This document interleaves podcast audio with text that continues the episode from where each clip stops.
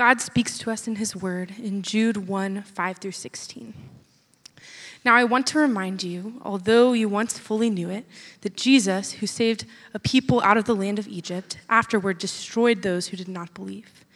And the angels who did not stay within their own position of authority, but left their proper dwelling, he has kept in eternal chains under gloomy darkness until the judgment of the great day, just as Sodom and Gomorrah and the surrounding cities, which likewise indulged in sexual immorality and pursued unnatural desire, serve as an example by, going, by undergoing a punishment of eternal fire. Yet, in like manner, these people also, relying on their dreams, defile the, the flesh, reject authority, and blaspheme the glorious ones. But when the archangel Michael, contending with the devil, was disputing about the body of Moses, he did not presume to pronounce a blasphemous judgment, but said, The Lord rebuke you. But these people blaspheme all that they do not understand, and they are destroyed by all that they, like re- unreasoning animals, understood instinctively. Woe to them, for they walked in the way of Cain and abandoned themselves for the sake of gain to Balaam's error and perished in Korah's rebellion. These are hidden reeves at your loves at your love feasts, as they feast with you without fear.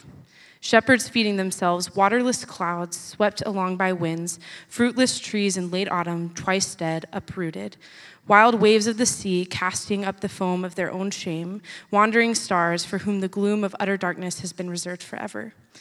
It was also about these that Enoch, the seventh from Adam, prophesied, saying, Behold, the Lord comes with ten thousands of his holy ones to execute judgment on all and to convict all the ungodly of their deeds of ungodliness that they have committed in such an ungodly way, and of all of the harsh things that ungodly sinners have spoken against him. These are grumblers, malcontents, following their own sinful desires. They are loud mouthed boasters, showing favoritism to gain advantage. This is the word of the Lord. Thanks be to God. Hey, Pastor Ben, we've got a good idea. Why don't you preach the most complex and hard to understand text in all the New Testament right after Ivy Penwell stands up here and gives the best dissertation on kids ministry anybody's ever heard church wide? That was amazing, Ivy. we are so blessed, man. Look, we are so blessed. Like, it's one thing to have, honestly, it's one thing to have someone uh, lead a ministry in the church that really cares about the ministry. It's a whole other thing to have someone who is a prophetic witness. And that's what she is. She carries, she carries prophetic gifting, um, love, heart, passion, devotion. Um, she carries all of that into kids' ministry. And she, I love this. I could go on and on. But Ivy sees that, like, that is the mission field for the church, for young families, and everybody down there feels that vision. So, parents, I'm just letting you know we have the best. I realize there are better, there are other good kids directors, but I just don't know if there's a better one. So we just love you. We are blessed by you. You are the absolute best. You are perfect for our church. Thank you so much for everything you do. We do not thank you enough. Be blessed. We love you. Let's thank God for her. Man. All right. On to uh, Jude 1 5 through 16. if you're a guest today, you're welcome. Um, this is one of the most complex, interesting, strange texts in all the New Testament. Jude is actually one of the most neglected books in the entire New Testament. There's a reason why a lot of you have never even heard of this book before, probably, and most of you for sure never read it. Um, it's because it's, it's short, one, but it's just neglected. You don't, a lot of people don't, in your seminary classes or whatever, man, they're not sitting around talking about Jude. Uh, but it is powerful. Jude is not easy, it's hard. What we're about to read today is really hard but it's not complex. It has sort of been given that label, complexity. It's actually not complex. It's not easy, but it's not complex. And today I want to invite you as we walk through this sort of series of interesting verses together. I want to invite you to throw out all of your like science fiction detective work There's some people that just love the Bible because of how weird it is at times, and they turn into a science fiction detective, and they, you, we can actually do that and totally miss the point, by the way. Today, we want to get the point. Let's get the point, not complex, simple. Listen to how I explain it, and let's let Jude do the work that it's intended to do, which is form the church. That's the intention. So let me catch us up to how we got here. If you weren't here last week, I'll do my best to go really quickly and clearly through what we talked about last week. Jude, blood brother of Jesus. He doesn't actually tell anybody that. He does, he does tell us about Jesus, but it's not as his blood brother. So I love this because Jude introduces this book as this Jude, a servant of Jesus Christ. He doesn't tell anyone that he's his brother, brother, which has exactly been the first thing that I would have said. Jesus was my actual brother. We grew up together. You should listen to me. I know what I'm talking about. Jude doesn't do that. Jude says, I am a servant of Jesus Christ. Now imagine that. Your brother, you say, I'm a servant of my brother, my blood brother. We grew up together. I know what he smells like. I know how foolish he acts at times. He is my master. Jesus' family actually said that he was insane while he was on earth. Do you remember that in Mark? He goes and he ministers, and religious leaders, they call him out. They say he works for the devil. And then his blood family says that he's insane. And that's when Jesus said, A prophet is not without honor except among his friends and in his hometown. Well, his family all thought he was insane before he died. And then when he was resurrected, they all called him master. Something happened to them. They became followers of Jesus and not just a brother of Jesus. Jude says, I'm a servant of Jesus Christ.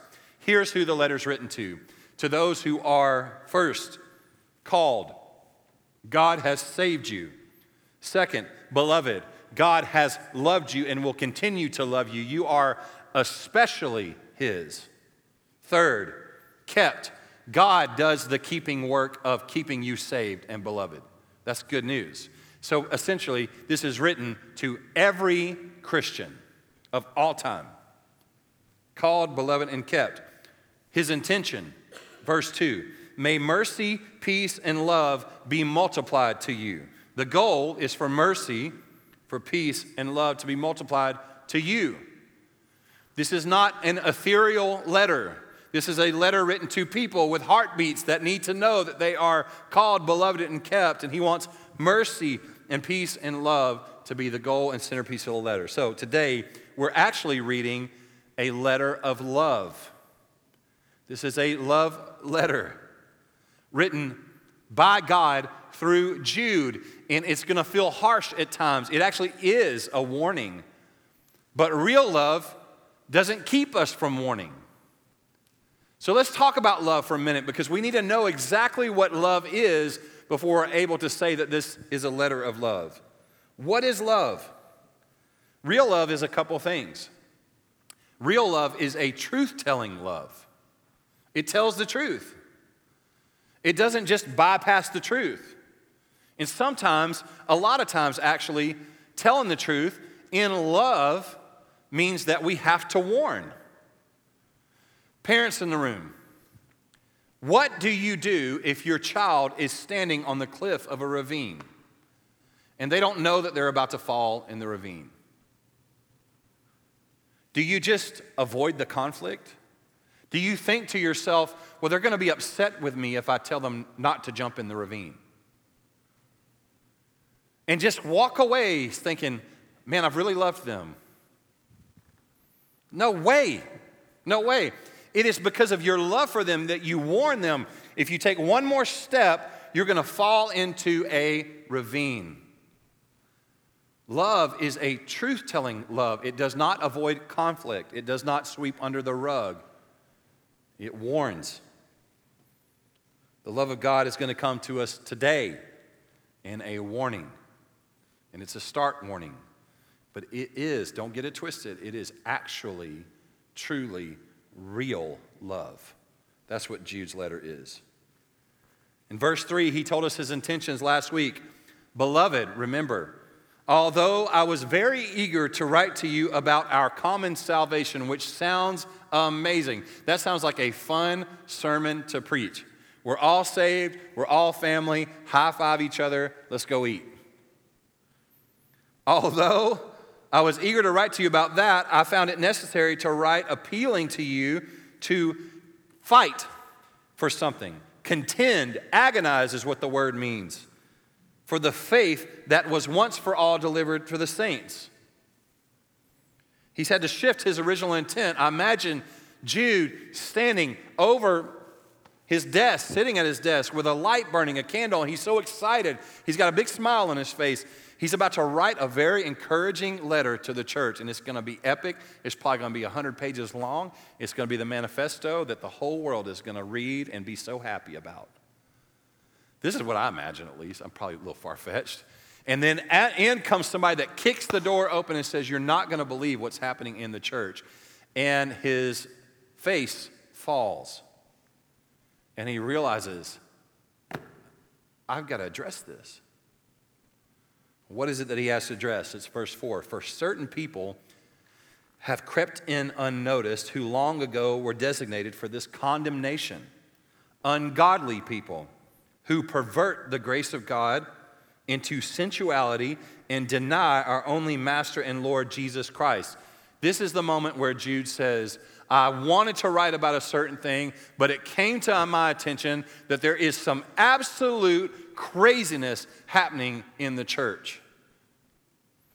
He's just going on and on and on about how wrong and ungodly it is.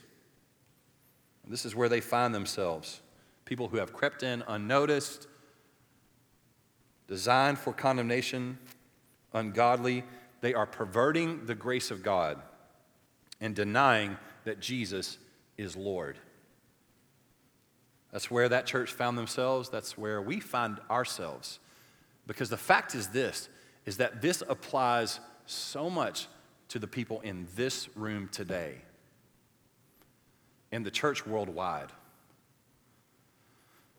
The big thing is this is we love Jesus as savior but we don't like him as Lord.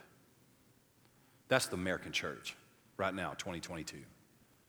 And Jude comes out of the gate and says, I'm not his brother. He's not just your brother. I am his servant. He is my master. So today, Jude is going to preach. He's preaching a good sermon. And like a preacher would, he's going to use familiar writings, familiar stories and literature that are not canon of Scripture, but they are taken from other writings that people would have known. He's going to use those to illustrate a bigger point. So we're not going to get caught up in the weeds. We're not going to assign a motive to this book that's not there. We're going to take it for what it's worth, simply but hard. And we're going to listen to what Jude has to say to us today. I love that he does this because it proves that Jude is actually after the main thing.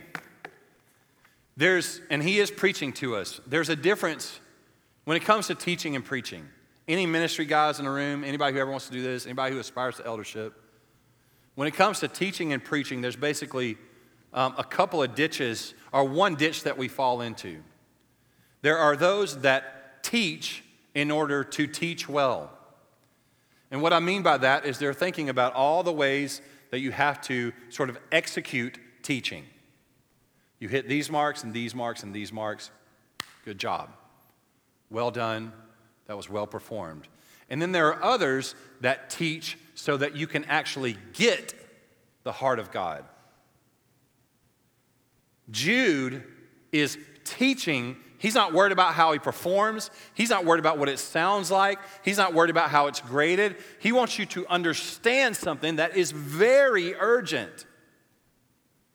He really wants you to get it. He's going to use illustrations, he's going to use things that would have been popular in that day to illustrate the point because you have to understand what this is. I mean, it is a matter of life or death.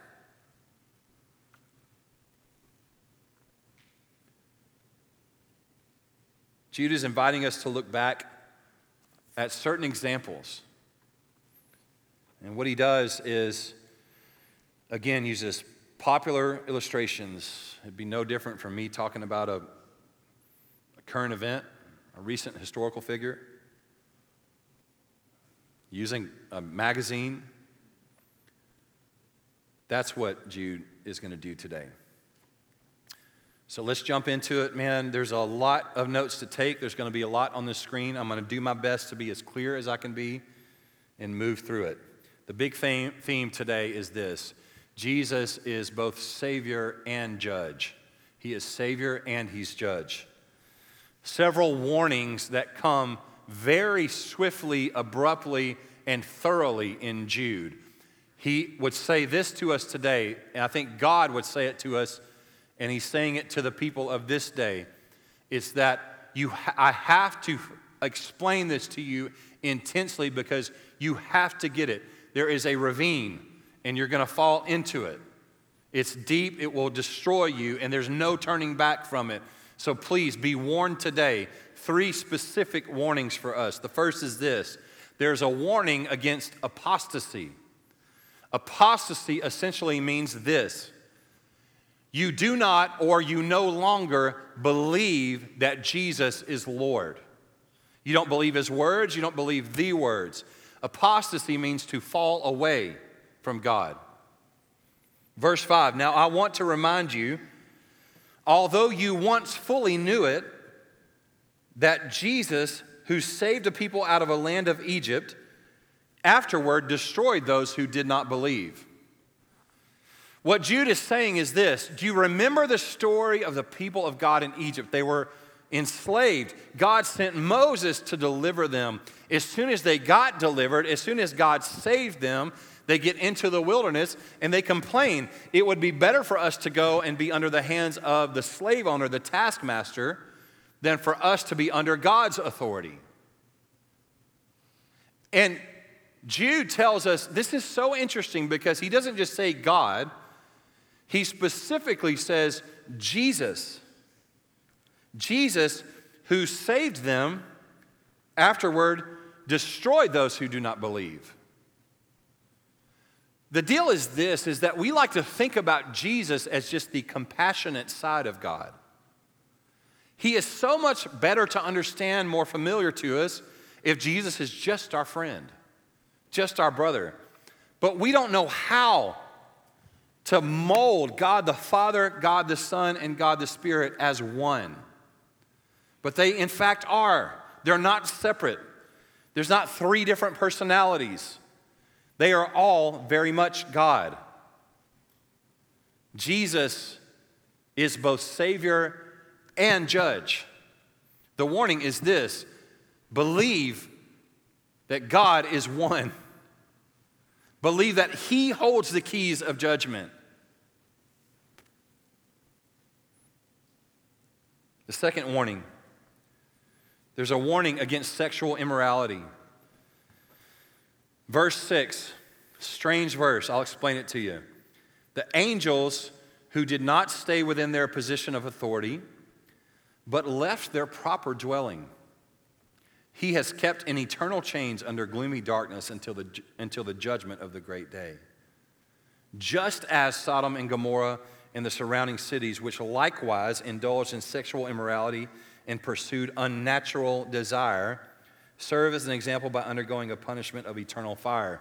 Do you remember the story about Sodom and Gomorrah? Maybe you do, maybe you don't. It was a city in the Old Testament that God brought judgment on, burned the whole city up because they were really, it was just sexual promiscuity, which is a theme throughout the Bible. God judges sexual immorality. He does.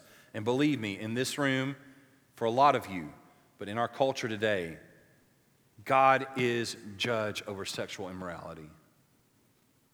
It does not do for us to just be with whoever we want to be with or be whoever we want to be. Sodom and Gomorrah was burned up. This story about the angels is compared to them.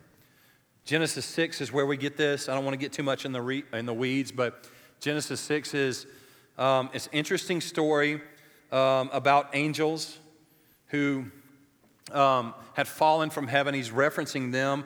And one of the things that happened within their within this rebellion was they left their own proper dwelling, it says, their place of authority, had relationships with women. I don't know how to describe that. Nobody does. God is the only one that knows that. I'm not going to sit here and try to describe it to you.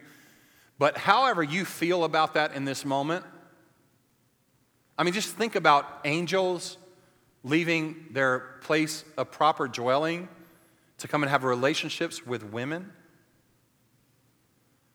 However, you feel about that, how weird it sounds, and it is weird, unnatural. There's stuff happening in your brain and your heart right now that's like, ah, ooh, oh, it feels off, off, off to me. What is so interesting is that we don't feel that way about the sexual immorality of our day. And Jude would actually say that's the point. It is just as unnatural and off for us to take whoever we want to take, for us to sleep with whoever we want to sleep with, to just cohabitate, for you to change gender or sexuality or whatever. That is every bit as unnatural as the story of angels who left their place and took on women. That's the point. There's a warning against sexual immorality. It's casual to them, it was casual to us today. There's another important thing happening here. Angels who left their proper dwelling. There's a word called autonomy, which means rejecting God's natural design and instituting your own way of doing things. It's basically this you do you, you be you. Don't let anybody tell you otherwise. It doesn't matter what anybody has to say, it's your life. Be whoever you want to be. Autonomy, rejecting God's authority. The third warning is this it's clear, man. There's a warning against autonomy. In verse 8, we see it very clearly.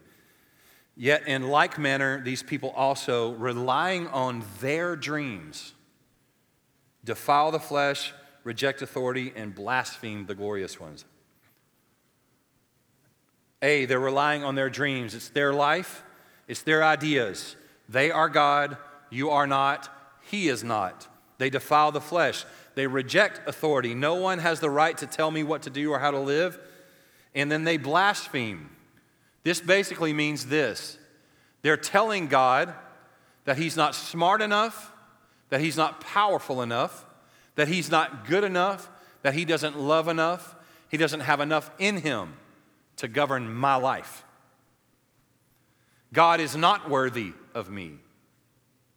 God is not worthy of any of us. No one would say that in this room. You probably are a little bit like, ah, don't, is he going to be struck down? Is the pastor going to be struck down just by saying that? You probably feel a little weird even in this moment. Nobody would dare say it. But it actually doesn't really matter what we say or don't say, it's how we live. I'm preaching to myself. We live as though God shouldn't have authority over our lives. We speak with our life, we speak with our money, we speak with our prayer, we speak with our community, we speak with whatever. God's not worthy of my life. He is not able to govern the world. He's not smart enough, capable enough to govern my sexuality or thoughts or dreams or family or paycheck. So the three warnings they were this they were unbelieving, these people in Egypt, apostasy. They were following their own desires, the angels in Sodom and Gomorrah, immorality, and they were rejecting authority, um, relying on their dreams, defiling the flesh, reject authority, blaspheming the glorious ones. That's autonomy. Apostasy, immorality, and autonomy. Again, Jude is using multiple examples of very known stories to drive home his point and warn the church. Six examples total of apostasy, immorality, and autonomy, bookend by two examples of obedience. So, here next we have this pretty interesting story about the archangel Michael. This is taken out of one of the apocryphal books, not part of canon. I don't have time to get into all that with you today. Just know it's not scripture. But it was a very known story called the Assumption of Moses. But when the archangel Michael, contending with the devil, was disputing about the body of Moses, he did not presume to pronounce a blasphemous judgment, but he said, The Lord rebuke you. So that's Michael as an example to us. That he doesn't say, I rebuke you. He says, The Lord rebuke you. He is obedient to God to leave judgment to God. But these people blaspheme all that they do not understand, and they are destroyed by all that they, like unreasoning animals, understand instinctively. Woe to them, for they walked in the way of Cain and abandoned themselves this, for the sake of gain to Balaam's error and perished in Korah's rebellion. Disobedience is happening here. Three quick stories and examples of disobedience that he uses. Again, Jude's preaching a sermon so that they get it. And trust me, when they read about Cain and Balaam and Korah, we have no idea. Most of us have never even heard of those people. We might have heard of Cain, but Balaam and Korah, but they would have known. He wants them to see. So the first is this the disobedience of Cain. Cain's story is a story of apostasy, of unbelief. Do you remember about Cain? Maybe you grew up in Sunday school or whatever, you've heard about Cain and Abel. Um, if not, Cain and Abel were the two boys, two children of Adam and Eve. Well, they both bring a sacrifice to God. Cain brings fruit from the ground.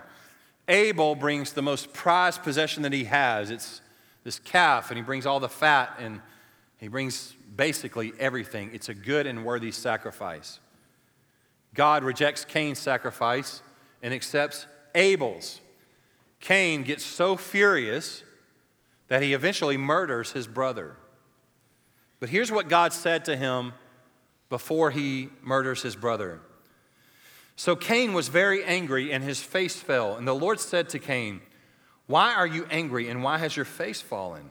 If you do well, will you not be accepted? And if you do not do well, sin is crouching at the door. Its desire is contrary to you, but you must rule over it. Sin is crouching at the door. It's not here for your well being, its desire is contrary to you. Cain disregards the word of God. He says, I won't be punished. Sin is not contrary to me, it's for my good. He murders his brother, Abel, out of jealousy. David Helm says it this way in page 361 in his book, Jude. By his words and his deeds, Cain preached that God doesn't mean what he says. He killed Abel because he believed that God's word wasn't true. There would be no destruction for the wicked, he thought. His punishment Genesis tells us that Cain was condemned to wander the earth aimlessly for the rest of his life. No compass and no home. Apostasy, unbelief. Second is immorality, the story of Balaam.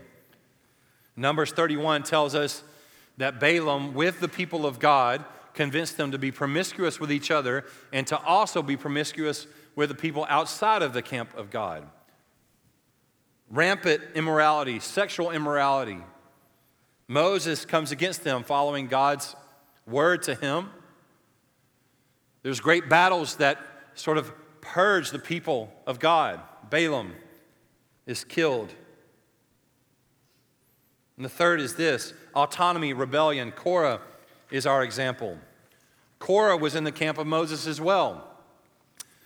Korah does what a lot of us do and what I really champion at times in Hollywood movies. He gathers a bunch of people to rise up against the empire. Moses, the emperor.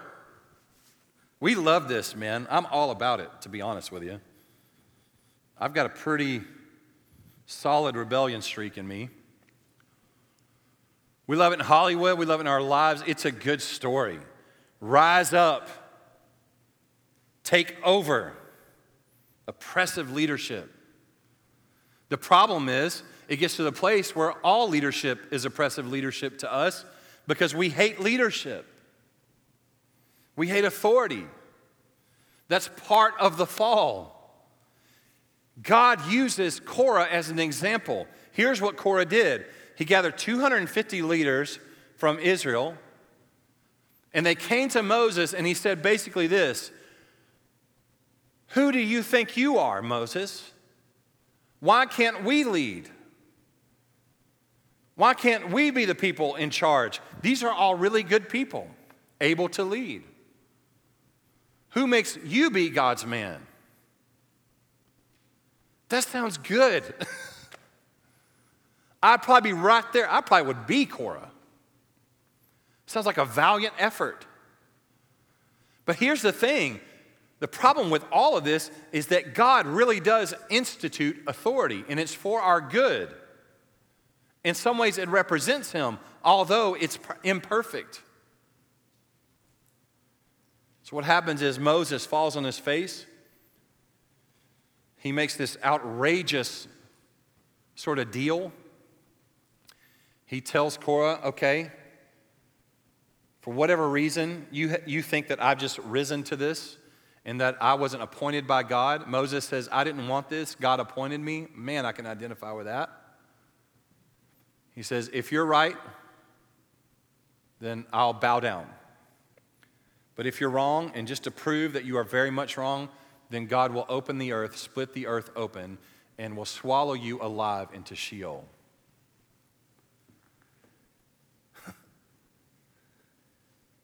Number 16, and the earth opened its mouth and swallowed them up with their households and all the people who belonged to Korah and all their gods.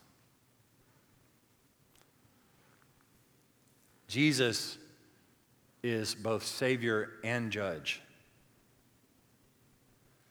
It does not work to say, I follow Jesus, but I hate authority. I say that trembling a little bit as your pastor because I know what that means for me. But I'm telling you, I'm not always good at it. But my job is to be the first to submit to authority in this church, submit one to another. Jude tells us that this is not a story about them. This is not a story about others. This is not about somebody else. This is about us. People are among us. They have crept in unnoticed. And not just that, they've crept into our own heart. They are us. He describes it so well in verse 12. These are hidden reefs at your love feast, as they feast with you without fear. What does that mean?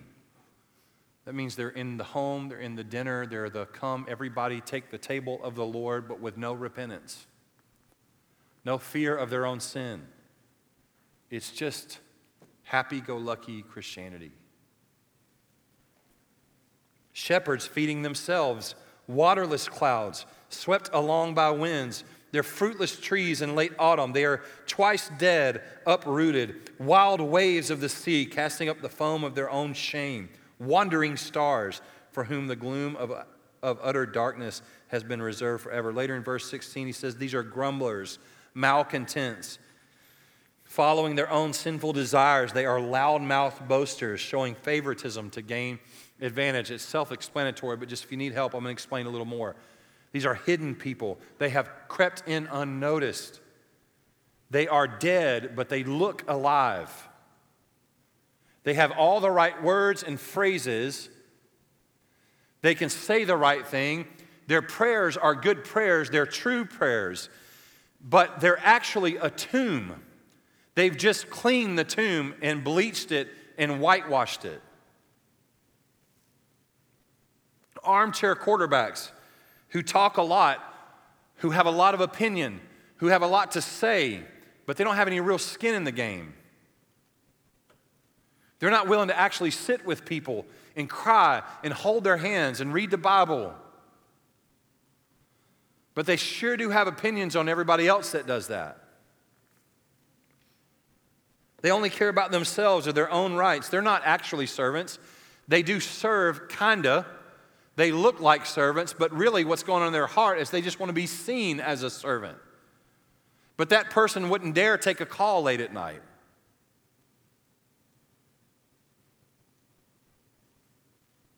They complain, they're ungrateful, they forget God's goodness. Reject authority.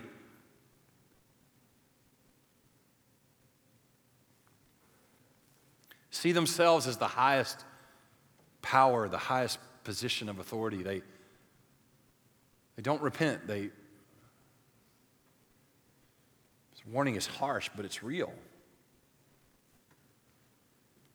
It's straight out of an endless reservoir of love. It is the love of God today that talks to us through Jude. God, through Jude, is inviting us to wake up from sleeping, to set our eyes on Him, to turn an about face and repent. There's two examples in this story of an angel and a man who allowed God to be judge and not themselves Michael and Enoch. Michael could have assumed authority, but he didn't. According to this story, he said, The Lord rebuke you. Enoch, the same. He said, The Lord will rebuke you to a group of people. That's a part of our example today is to look to God as authority over our lives, to repent from sexual immorality, to say, God, how you've designed me and designed my life is the way I'm going to live, not perfectly, but I'm going to repent. Why do we struggle with this? Why is this so hard? This is not a crowd builder, by the way. This sermon, not a crowd builder. I don't think the Bible builds crowd, it builds churches. Why do we struggle so much with this? Why is it so hard to hear that we are sinful and we need to repent? How have we forgotten that it's actually a loving God that tells us that? I think Jude would tell us today wake up. Wake up. You've forgotten something very important. You need a Savior, and we need to work out our salvation with fear and trembling. How arrogant of us, how arrogant of me, how arrogant of you to just sit and act like we can say the right things and live a certain way and we're fine. It's not true. It's not true. To come to Jesus means to come with all of you and to come for all of Him. Not just friend and Savior, but Lord and Master. If you are a Christian today, you are saying that I am denying myself and laying down my life to follow Jesus. Lay down your life. That is an ongoing thing. It's a hard message, it's a harsh warning, but we need it today. Deny yourself, lay down your life, repent.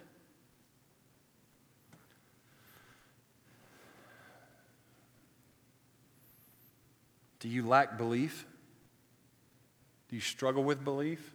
Man, welcome to the club. You know how we fight for belief?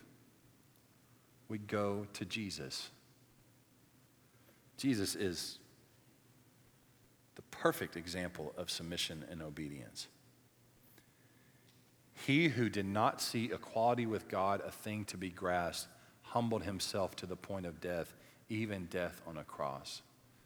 You cannot believe in Jesus. You cannot flee from sexual immorality. You cannot properly submit to the authority of God and his authority on earth without going to God. And that's this. That's why the point of this whole thing is you need Jesus to follow Jesus. You can't see him as master without submitting to him. Hebrews sums it up for us. I love this. Therefore, since we are surrounded by so great a cloud of witnesses, let us also lay aside every weight and sin which clings so closely. And let us run with endurance the race that is set before us, looking to Jesus, the founder and perfecter of our faith, who for the joy that was set before him endured the cross, despising the shame and is seated at the right hand of the throne of God. Consider him who endured from sinners such hostility against himself, so that you may not grow weary or faint hearted. In your struggle against sin, you have not resisted to the point of shedding your blood. And have you forgotten the exhortation that addresses you as sons? Listen to this My son, do not regard lightly the discipline of the Lord, nor be weary when reproved by him. For the Lord disciplines the one he loves and chastises every son whom he receives. It is for discipline that you have to endure. God is treating you as sons. For what son is there whom his father does not discipline? Two things are happening in the room, two assurances. I know without a doubt there are lots of us that feel the pull of God today. You feel the discipline of God. The first thing that you have to do is not ignore it. We just aren't promised tomorrow. Don't ignore it. Also, if you're a Christian in the room and you feel the Lord leading you to repentance, maybe there's things He's put in your heart and your head, that's a good way for us to be assured that we are God's. He disciplines His kids. You can know that you belong to God today if He's bringing discipline into your life. Maybe you don't know the Lord. Maybe you need to repent today and just follow Jesus for the first time. Don't delay actually do it. And maybe you do follow Jesus, but He's bringing things to your mind right now. I want to invite you, repent. Repent. Actually repent. Say, Lord, I, here I am. I'm going to lay down my life again for you. We're about to take communion together. We do this every single week. Trust me, I hear it all the time. I have multiple conversations with people about how weird it is for them to take communion every week. There's a reason why we do it because it's actually a meal. It's a table of repentance, it's a table of remembering, it's a family meal. It requires faith to come to the meal, it's more than just a symbol. We do it every week because the Bible tells us when we do it, remember God, and we need the refresher. So if you're a Christian in the room, come today and repent as you take the table. Just re up. Just say, Lord, I do. I want you to take control of my life. I have my life. Show me, Jesus, how to walk. Show me how to live. Show me how to follow you and lay down my life. Preaching to myself, I promise you. If you're not a Christian, don't take communion. It wouldn't make sense for you to. It's not right for you to. And I mean that. I know this is awkward. I hate it. I hate how we do our best to make this the most hospitable place to people who don't follow Jesus. We want you here. We want you to invite your friends, Christians that don't know the Lord. But I cannot be true to the word and invite people who don't know Jesus to the table. And it wouldn't make sense. It's a meal of faith, it requires faith to take it. So if you're not a Christian, please don't take the table. Instead, one, know that we're proud of you for being here. We love you so much. And if you have questions about Jesus, maybe just pray a simple prayer God, reveal yourself to me. And I would love to talk with you. Let's stand together.